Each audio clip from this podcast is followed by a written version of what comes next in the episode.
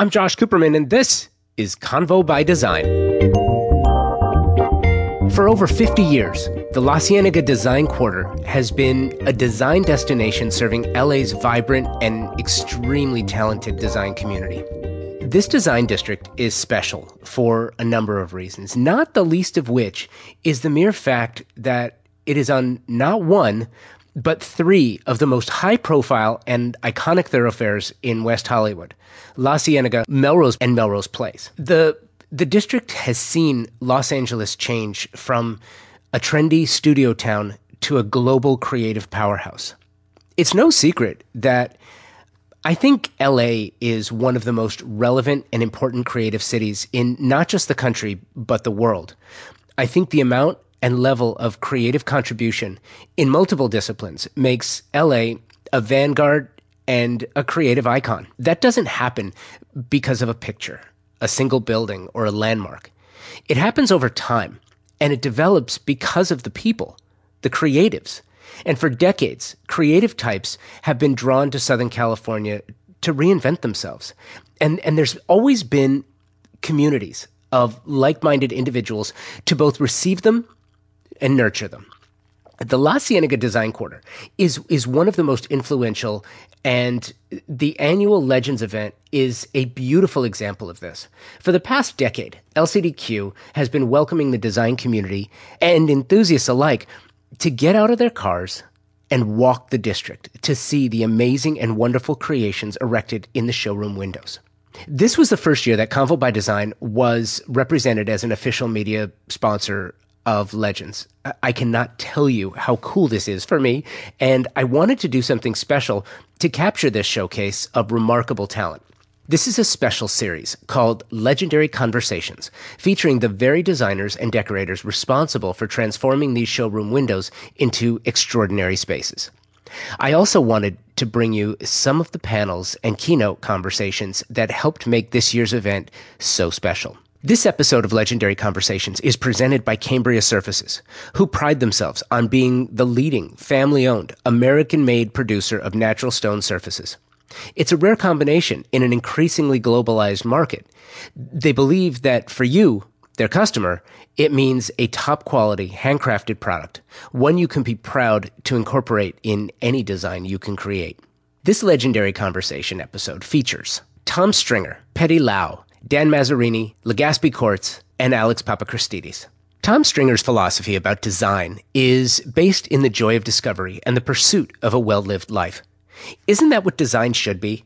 He creates glamour through meticulous, planned blending with enthusiasm for his work. You can find his work from Chicago and Telluride to Santa Barbara and here on the virtual La Cienega Boulevard. His window has been disassembled in the real world, but not here. Listen to Tom explain his Legends experience and the design he created. Make sure to hop over to the Convo by Design YouTube channel and see him and his creation. This is Tom Stringer. I'll just tell you somebody else's name. Right? I'm John Smith, and I'm from Omaha. John Smith from Omaha. Yeah. I'm Tom Stringer, and our firm is Tom Stringer Design Partners. And where are we today? What's the showroom? We're at the Harbinger showroom, Harbinger and Harbinger by Hand. What does LCDQ Legends mean to you and to the design community? So Legends is a great get-together for the design community. It's all about sharing ideas and ultimately celebrating our industry. But I think it's a really important opportunity for us to share ideas. Tell me about the icon you selected. So I am channeling Billy Baldwin. He is he's a favorite from my childhood, frankly. I think the first design book I ever received as a gift was a book on Billy Baldwin, and I really chose him because he represents kind of the values that I put forward into my work. I think his work is simple, it's restrained, it's iconic, and he certainly had a legendary career. So it's worth celebrating. Why do you think his work is so special? What makes it iconic? Well, one, he had iconic clients. I mean, you know, you can't get more iconic than than Jacqueline Onassis and Pauline de Rothschild. So, but his work, I think, was really iconic in that he was a master editor. I think that half of design is editing and restraint. But I also value him and think he was iconic because of the way that he developed interiors that really reflected the life of his clients, and he was fearless about incorporating pieces of their life into it. And that, to me, is the thing that makes interiors real. It makes a house a home. And to me, that makes him immensely important. So that being said, how did you channel him into your window? Well, I think that for me, the important thing was to channel him, not like replicate him. So we didn't really use any of the directly iconic Billy Baldwin pieces, some of which are still in production. Not that they're not valid, but that I wanted to work like him, not as him. And so we used a variety of things, some precious, some imprecious. Actually borrowed some materials from other contemporaries like Billy Haines in the work, because, well, Billy Haines's work is actually more prevalent in Los Angeles than Billy Baldwin's old pieces might be. But it really was about using saturated color and a combination of materials that are masculine, contrasting masculine and feminine, and then contrasting precious and imprecious. We filled the ceiling of the room with about 110 $3 Chinese lanterns.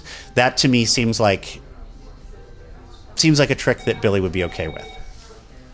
So that being said, what products did you spec for the window? So we borrowed heavily from the local LCDQ resources.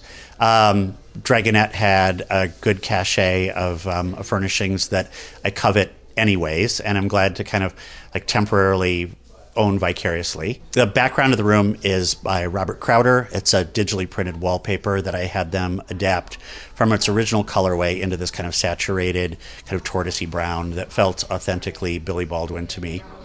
And then we had great LCDQ vendors that helped us out, letting us beg, borrow, and steal. So Dragonette was fantastic. They provided maybe half of the furniture in the room. Marita was great in producing one of their new sisal rugs for us that felt to me like the kind of neutral background that Billy would appreciate. And Lee Stanton, it was a great resource for a lot of the accessories. And a few other pieces came from Cachet. Some of the mid-century, the lamp in the room, and a few of the other kind of iconic accessories. So it was actually really easy and quick to put together because everyone was so willing to participate. Patti Lau is a bicoastal interior designer with international influence. She's been featured in Arc Digest, Wall Street Journal, among others. She has developed a style she calls Aristo Freak. I would almost call this an alter ego. Patti blends old world charm and new world luxury, the way some apply a high-low mix. This is designer Patti Lau. Hi, my name is Patti Lau, and my firm is Patti Lau Inc. Today we are here at Harbinger. It's one of my favorite showrooms here at the La Cienega Design Quarter. And I shop here a lot, and it's been a fabulous experience. What does LCDQ and Legends mean to you and to the design community in general?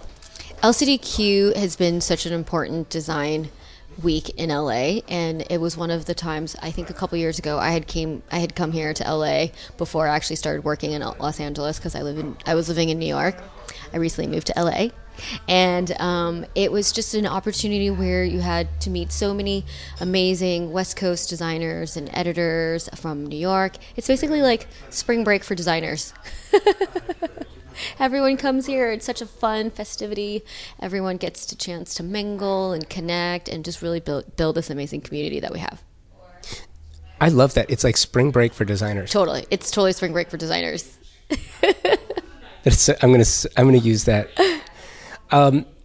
So tell me about the icon that you selected. Who did you select? So my icon is David Hicks, and he was the first person that I had picked out of the legendary. He is a huge influence in a lot of my work, I think, and I truly believe. I have a style called Aristo Freak, and he really is an Aristo Freak. An Aristo Freak to me is someone that has the ability to really, have traditions, but really think outside of the box of the tradition, really break the molds. I think a lot of every good designer will always have rooted history in their traditions and patterns. And I think David Hicks had this incredible mix of just panache. You know, he really designed with, you know, just such bold patterns and colors. And even today, when you're looking at his work, I think a lot of influences are still being inspired today.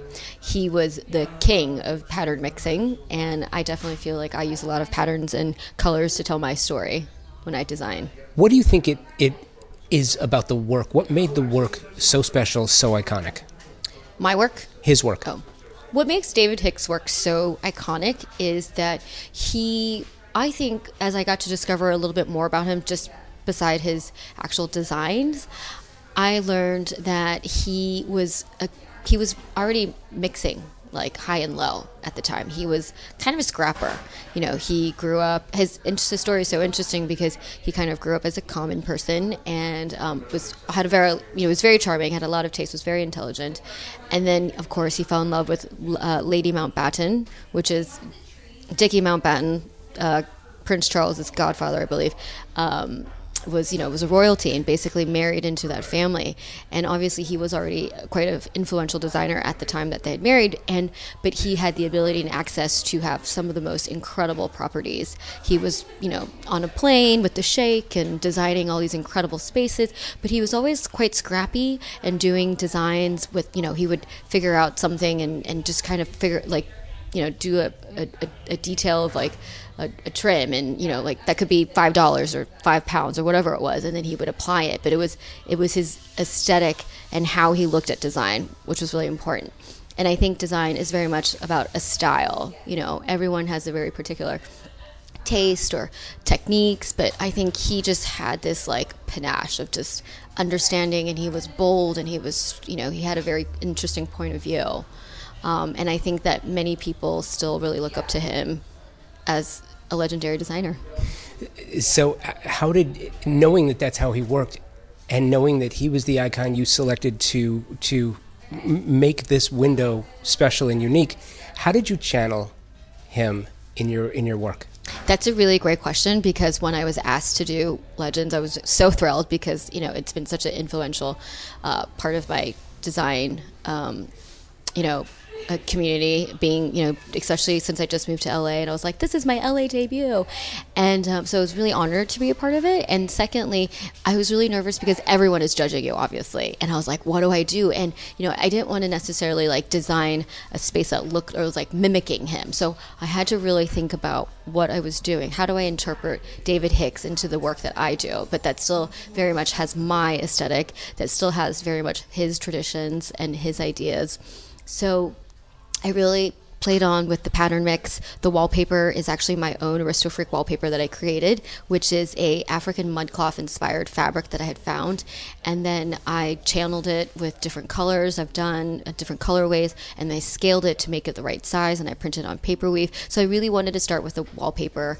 And then of course I used Murph Studios to do the caning on the floor with a lot of pattern. And sometimes it was kind of challenging because I was nervous that maybe, the pattern mixing was the scale, scale is so important, and I thought maybe it wasn't enough, but so far everything is turning out really well. And it looks amazing. It looks so cool. Thank you. It's funny too, because on the quarter I've been running around, you've been running around, I just saw you over at Dragonette, yeah. Which is really fun. So talk to me about the products you spec'd and where you pulled all this together from. So I had my wallpaper, obviously, which is what I started with. And then Murph Studios is a company that I've been wanting to work with for a while. They do amazing digitally printed wood tiles, and they can be any kind of crazy fun pattern. And I found this awesome black and white caning flat pattern, which I thought is kind of very like David Hicksy, kind of like vintagey, and it also had this like LA vibe. So I love the kind of natural, the caning, and I'm kind of been obsessed with cane at the moment. So I implemented that. I also love to shop a lot of antiques, so I really mixed a lot of like 18th century antiques and mid-century pieces as well. So that kind of modern and aristocratic, 18th century and 70s pop, that kind of mix, and that's very much my style. And of course, using antique rugs from Mark Phillips. John D. Nelson is one of the amazing paintings and the rams that I used. Paul Ferrante is another company that I love, and they have such beautiful stuff. Every time I go in there, I'm always swooning. Of course, a lot of Harbinger items, the mirror, or some vintage pieces, and the commode. And my art, I actually was at the fair in New York, and I bought this amazing Peter Blake art called Sex, Drugs, and Rock and Roll. And Peter Blake is an iconic English pop artist that was really famous and did, what is his name?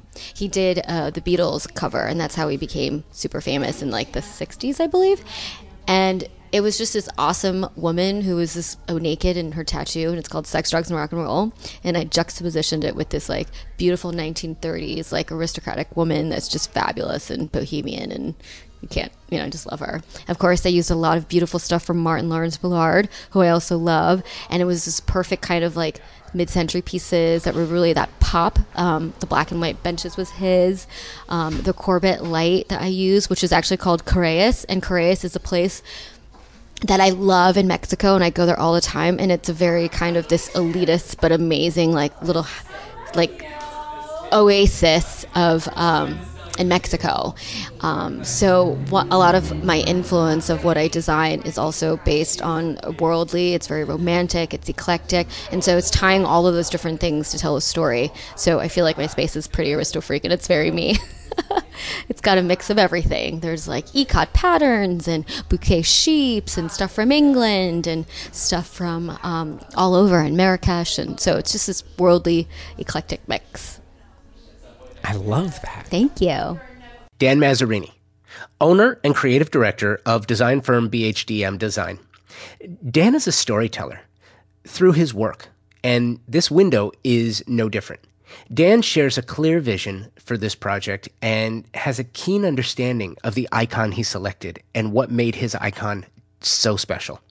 This is Dan Mazzarini. Hi, I'm Dan Mazzarini with BHDM Design.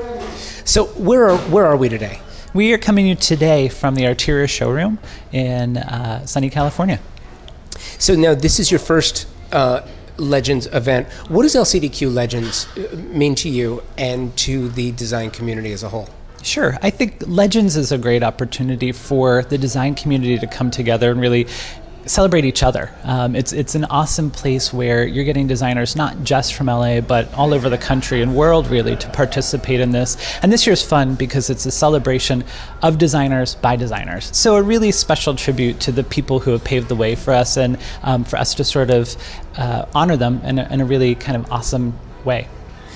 And along those lines, who's the icon you selected? Our icon for our window is Cedric Gibbons, and he is a what we hope will be even better known set designer from the heyday of Hollywood. So since our offices are in both New York and California, we really wanted to spread the message that we love California and we love Hollywood and sort of the glamour that is all of movie making. And so for us, it's been a really fun tribute to learn about his set design, and he won 11 Academy Awards, nominated for 39, #same. But it's been a really fun exercise to look at his influence specifically on deco style, and Arteriors, whose window we're designing, has been a great partner and reflection of his design. So what do you think it is specifically that made the work so special, that made it so iconic? I think Gibbons' work really hearkened to attention to detail. It was certainly geometric. It was high contrast and very graphic and bold, and really walked the line between masculine and feminine. All of that, I think, as it relates to Hollywood glamour, it was glitzy, but it was also aspirational. And so for us, and using Arteriors' beautiful product, we are hoping to capture even just a percentage of that to really honor what became really iconic, not just in movies, but in architecture around the world through sort of his deco influences. Side note, wasn't it interesting too, his approach to design, how it was very much like he would take a residential project and make it like it was a set for a show. He would design it as if it was for a screen. Yeah, I think Gibbons' approach to sort of using residential influences for stage props was also sort of reversed, right? His own home was very theatrical in a way. And so it's an interesting pairing when you're doing a window for legends. You want to pick somebody, in this case, that sort of represents things that we as designers are interested in, and something that will represent the product of the showroom that we're designing. So Gibbons for us is theatrical. It's bold, it's graphic, and it's high contrast. That's so much of what we like to display in our work, no matter the kind of project. So this is a great pairing for us, and Arteriors product is also a great product to represent sort of the idealized version of some of Gibbons, I would say, influences as well. Just curious, because I think it's so special. One of the things that I consider myself really fortunate insofar as the last 6 years I've had the opportunity to talk to so many set decorators, and so many set designers and decorators have been on the show. I have so much admiration for what they do, and I think it's really interesting that you selected a set decorator who's also a designer, because your window, I mean, if you look at this, this is a narrow space. What is this, about 4 feet? Yeah, 4.5. By how long? It's about 26 feet long. Okay. So, yeah, it's significant. It's a set. Yeah, it is. It's a set. It's a vignette, but it's also a set. And for us, like, I come from a branding and retail background, and it's taken us to all kinds of different design, but the common thread is we like to be storytellers. And set design and window design and interior design, I think at its core, the very best of that tells a story through the spaces we create. So whether it's a window or a pop-up or a hotel or a restaurant, you know, we want somebody to, at a glance, get the message, and then when their foot's in the door, sort of be immersed in whatever the experience is. So I'm not shocked, like, it makes perfect sense to me that we would choose a set designer to try to honor, because we love the process and we love the storytelling, and so it's fun to sort of honor that back and tell the story, almost tell the story of the story that they wanted to tell. And what products did you spec? Sure, so Arteriors has so many beautiful things, especially when it comes to sort of light, contemporary takes on deco inspiration. So we're using a beautiful desk called the Job Desk. We're using a bar cabinet that's a McMahon cabinet. We've got a bunch of sort of deco-inspired lights and lamps and pieces that we're using. So that, it's almost entirely Arteriors, and we're so lucky that their product range is diverse. It's all beautiful. It's this very black and white and gold palette that we're working with. So we're really excited to pull it together. Ada Legaspi and Christopher Kortz, co-founders of their eponymous firm, have developed quite a reputation for a style that is in a constant state of change based on the work and environment. Both Chris and Ada have a laid-back style, yet still manage to attack their work. What they did in this window was fun, and I'm excited for you to hear all about it.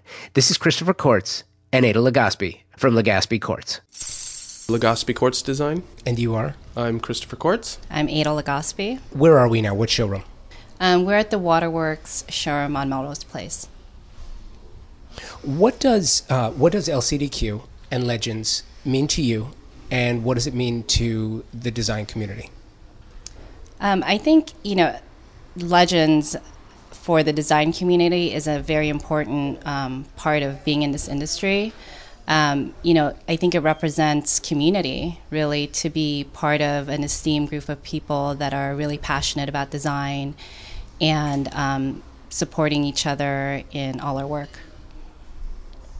Well, and just to add to that, I mean, it's also just about a celebration of community, too, past and current, because this, especially with this year's themes being based off of design icons, it's nice to not only celebrate, you know, everybody that's currently in our industry that we're all working together in, but also celebrating the past as well too. And speaking of which, who is the icon you selected? We selected Michael Taylor.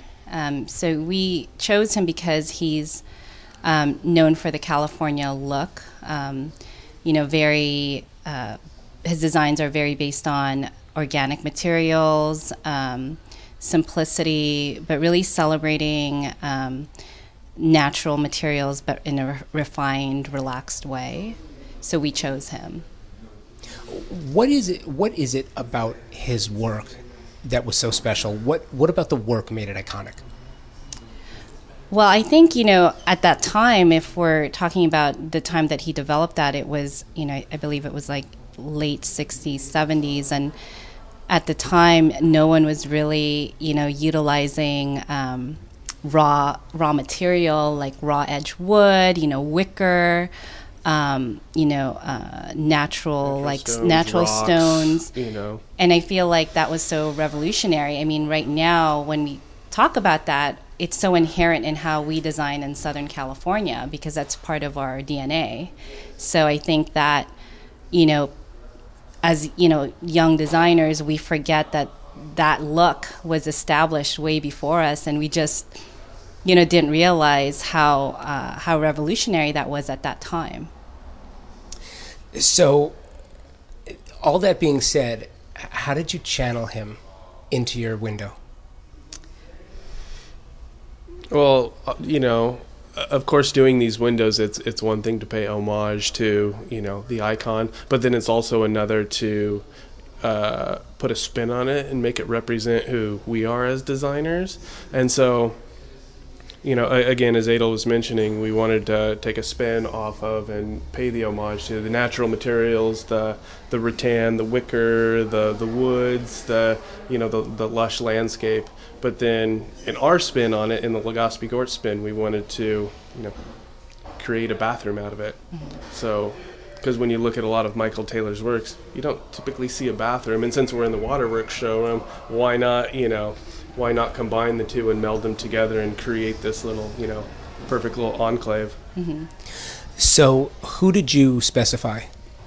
Well, so we're at Waterworks. So, really also in tying to Michael Taylor's look, we were really inspired by this tub, that we're kind of sitting on. It's really an iconic, take on his, on his idea of using sculptural forms. So this tub, so coincidentally is super sculptural and overscaled, and that's also what he's known for, using overscaled sculptural shapes and furniture. So we wanted to utilize that take by using the Waterworks tub. Alex Papachristidis is one of my favorite decorators. He made a point to tell me that he's not a designer, but a decorator. He explains why and how his design philosophy and that of his firm approaches the work with an unapologetic love of maximalism. And I have seen him aggressively defend that stance in front of over 100 people. Keep checking back for the panel conversation that took place in the Tefenkian showroom. Loved it. And love this. I think you will too. This is Alex Papachristidis. And again, if you want to see his window, it's been disassembled on La Cienega, but it's available here on the virtual La Cienega over at the Convo by Design YouTube channel. Alex Papachristidis, AP Interiors, La Cienega in Los Angeles. And what showroom are we in front of? We're in front of Jonas Upholstery. So you're here for LCDQ and Legends. I love asking you this question because you're based in New York. What does LCDQ mean to you as an individual, as a designer, for someone inside the business? What does it mean to you? What does it mean to the community? How do you use it?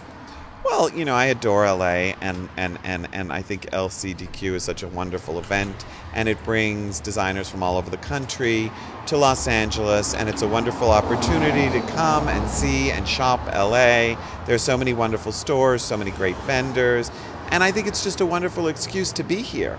And when you're a decorator and you're busy, it's hard to find the time to go on vacation and do things. So when you have a project or you have a discipline and you need to go and do a window in Los Angeles, you come here and you do it and you get to spend time in Los Angeles. So it's a win-win for me. Is this also a vacation? Look, I'm very privileged. Everything, my work is my pleasure. So it's always a bit of vacation for me, and I go to amazing places and I work with wonderful people. So I'm lucky to love what I do, and I always have a good time wherever I am. And I make it fun for myself, for my clients, for the vendors. Life is short, and we should be happy and have fun doing everything we do. So the theme this year for LCDQ was Legends. Who's the legend you selected? Jeffrey Bennison. And he has always been sort of a wonderful decorator to me because First of all, I've always loved his fabrics, and my first apartment, I used his fabrics all over my living room. Actually, not my first apartment, but my second apartment. It was my first apartment was out of college. My second apartment was all in Bennison fabrics, my living room. And I've always loved his work, and he and I have, I think there's a lot of overlap. We love sort of lush interiors that are very rich and opulent, and he also has the same love for animals that I have. In his interiors, he puts sort of, there's always a camel or a monkey or something wonderful, and I love animals, and I love bringing nature in from the outside, sort of organic elements that are decorative, and I've always loved what he does. So when I was given the opportunity to choose, I chose Jeffrey Bennison because I've always felt that Jeffrey Bennison and I have a wonderful, I love his sensibility and his style, and we have a great rapport. And so he felt appropriate for me. So knowing that, and it seems so personal for you, so how did you channel him and his work into a window? Well, I love the history of decorating, and I've always sort of looked to the great decorators for inspiration.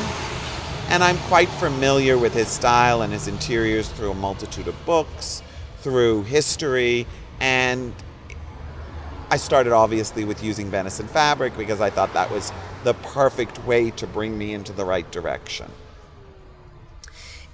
Was it a challenge for you, considering it's such a small place, and as skilled as you are, it's part of what you do. You have to work with the spaces that you're given. Was it a challenge? And how did, knowing that the answer is probably, well, of course, everything's a challenge, but how did you address it? Well, it's always a challenge, of course, And, having a client, not having a client, sometimes it's a bigger challenge to actually not have a client because it's all about yourself. And then sometimes it works out beautifully. But I think I wanted to make it my own because I used a Bennison fabric, but I cut it up. So the fabric behind us has a stripe on it that I removed. And it's something that I've always done, and I learned that sort of through the history of decorating, and the great European decorators have always cut borders and pasted fabrics together and reseamed them and made them their own. So I started with that. And then, I loved the idea of the blue and the black and the gold, and I found the chinoiserie desk. And, I wanted the oriental carpet and the gilded chair. And then the lamp is Christopher Spitzmiller, which I make. It's the Alex lamp for Christopher. He makes for me. It's the Christopher Spitzmiller lamp for Alex, and it's my shape. So, again, it brings in something of me. And, it's all the kind of whimsy and the things that I love brought together. I love French furniture. I love chinoiserie. I love gilding. I love prints. I love layering. I made the blotter, I made the tissue nécessaire for the room. I flew over the little wicker wastebasket because, again, there's that kind of very sort of natural and high and low, and that's what I think is so divine. The use of a little wicker basket under an 18th century chinoiserie desk. So, what's interesting to me is, as you're talking, I'm just thinking, what? This wasn't really, knowing how you approach this. This wasn't it wasn't a challenge for you at all. You actually got to do everything that you wanted to do because you knew what you wanted to do coming into this. Well, look, I think it was a little bit of a challenge because I didn't actually see the physical space in person, and I didn't see the pieces of furniture in person. So that was a tiny bit of a challenge for me.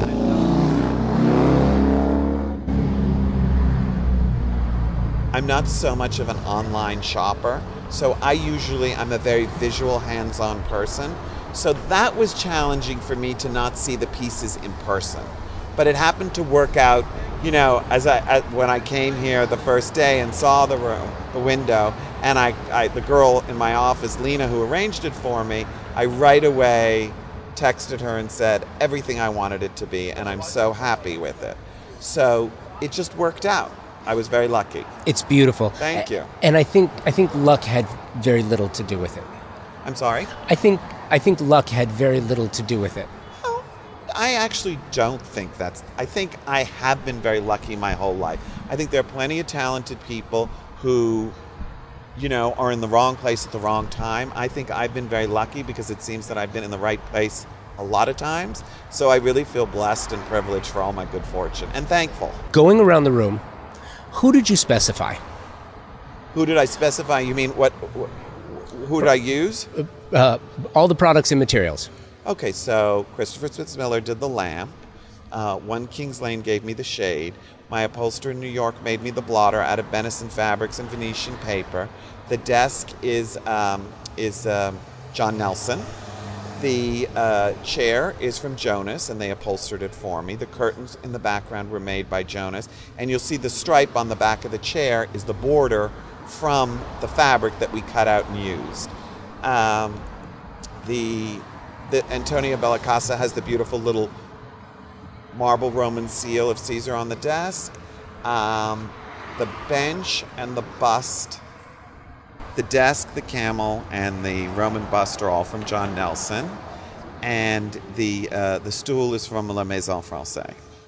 So, and I love the stool because the stool is in silk velvet Lamanac tiger, which is one of my staples that I put pretty much on every project that a client will accept. I'll either do a pillow or a stool. It's one of my signature things. Silk velvet Lamanac from Pierre Frey is just my little finishing touch to most living rooms. And it's beautiful. This window is beautifully done. Thank you. Thank you. Thank you. It was fun doing it, and I love the way it turned out, so I'm super happy. That's a wrap on this episode of Legendary Conversations. Special thanks to Alex Papachristidis, Ada Legaspi, Christopher Kortz, Dan Mazzarini, Patti Lau, Tom Stringer, Cambria Surfaces for their support, the amazing LCDQ showroom owners and managers, and of course, the La Cienega Design Quarter. Thanks for listening. Keep creating.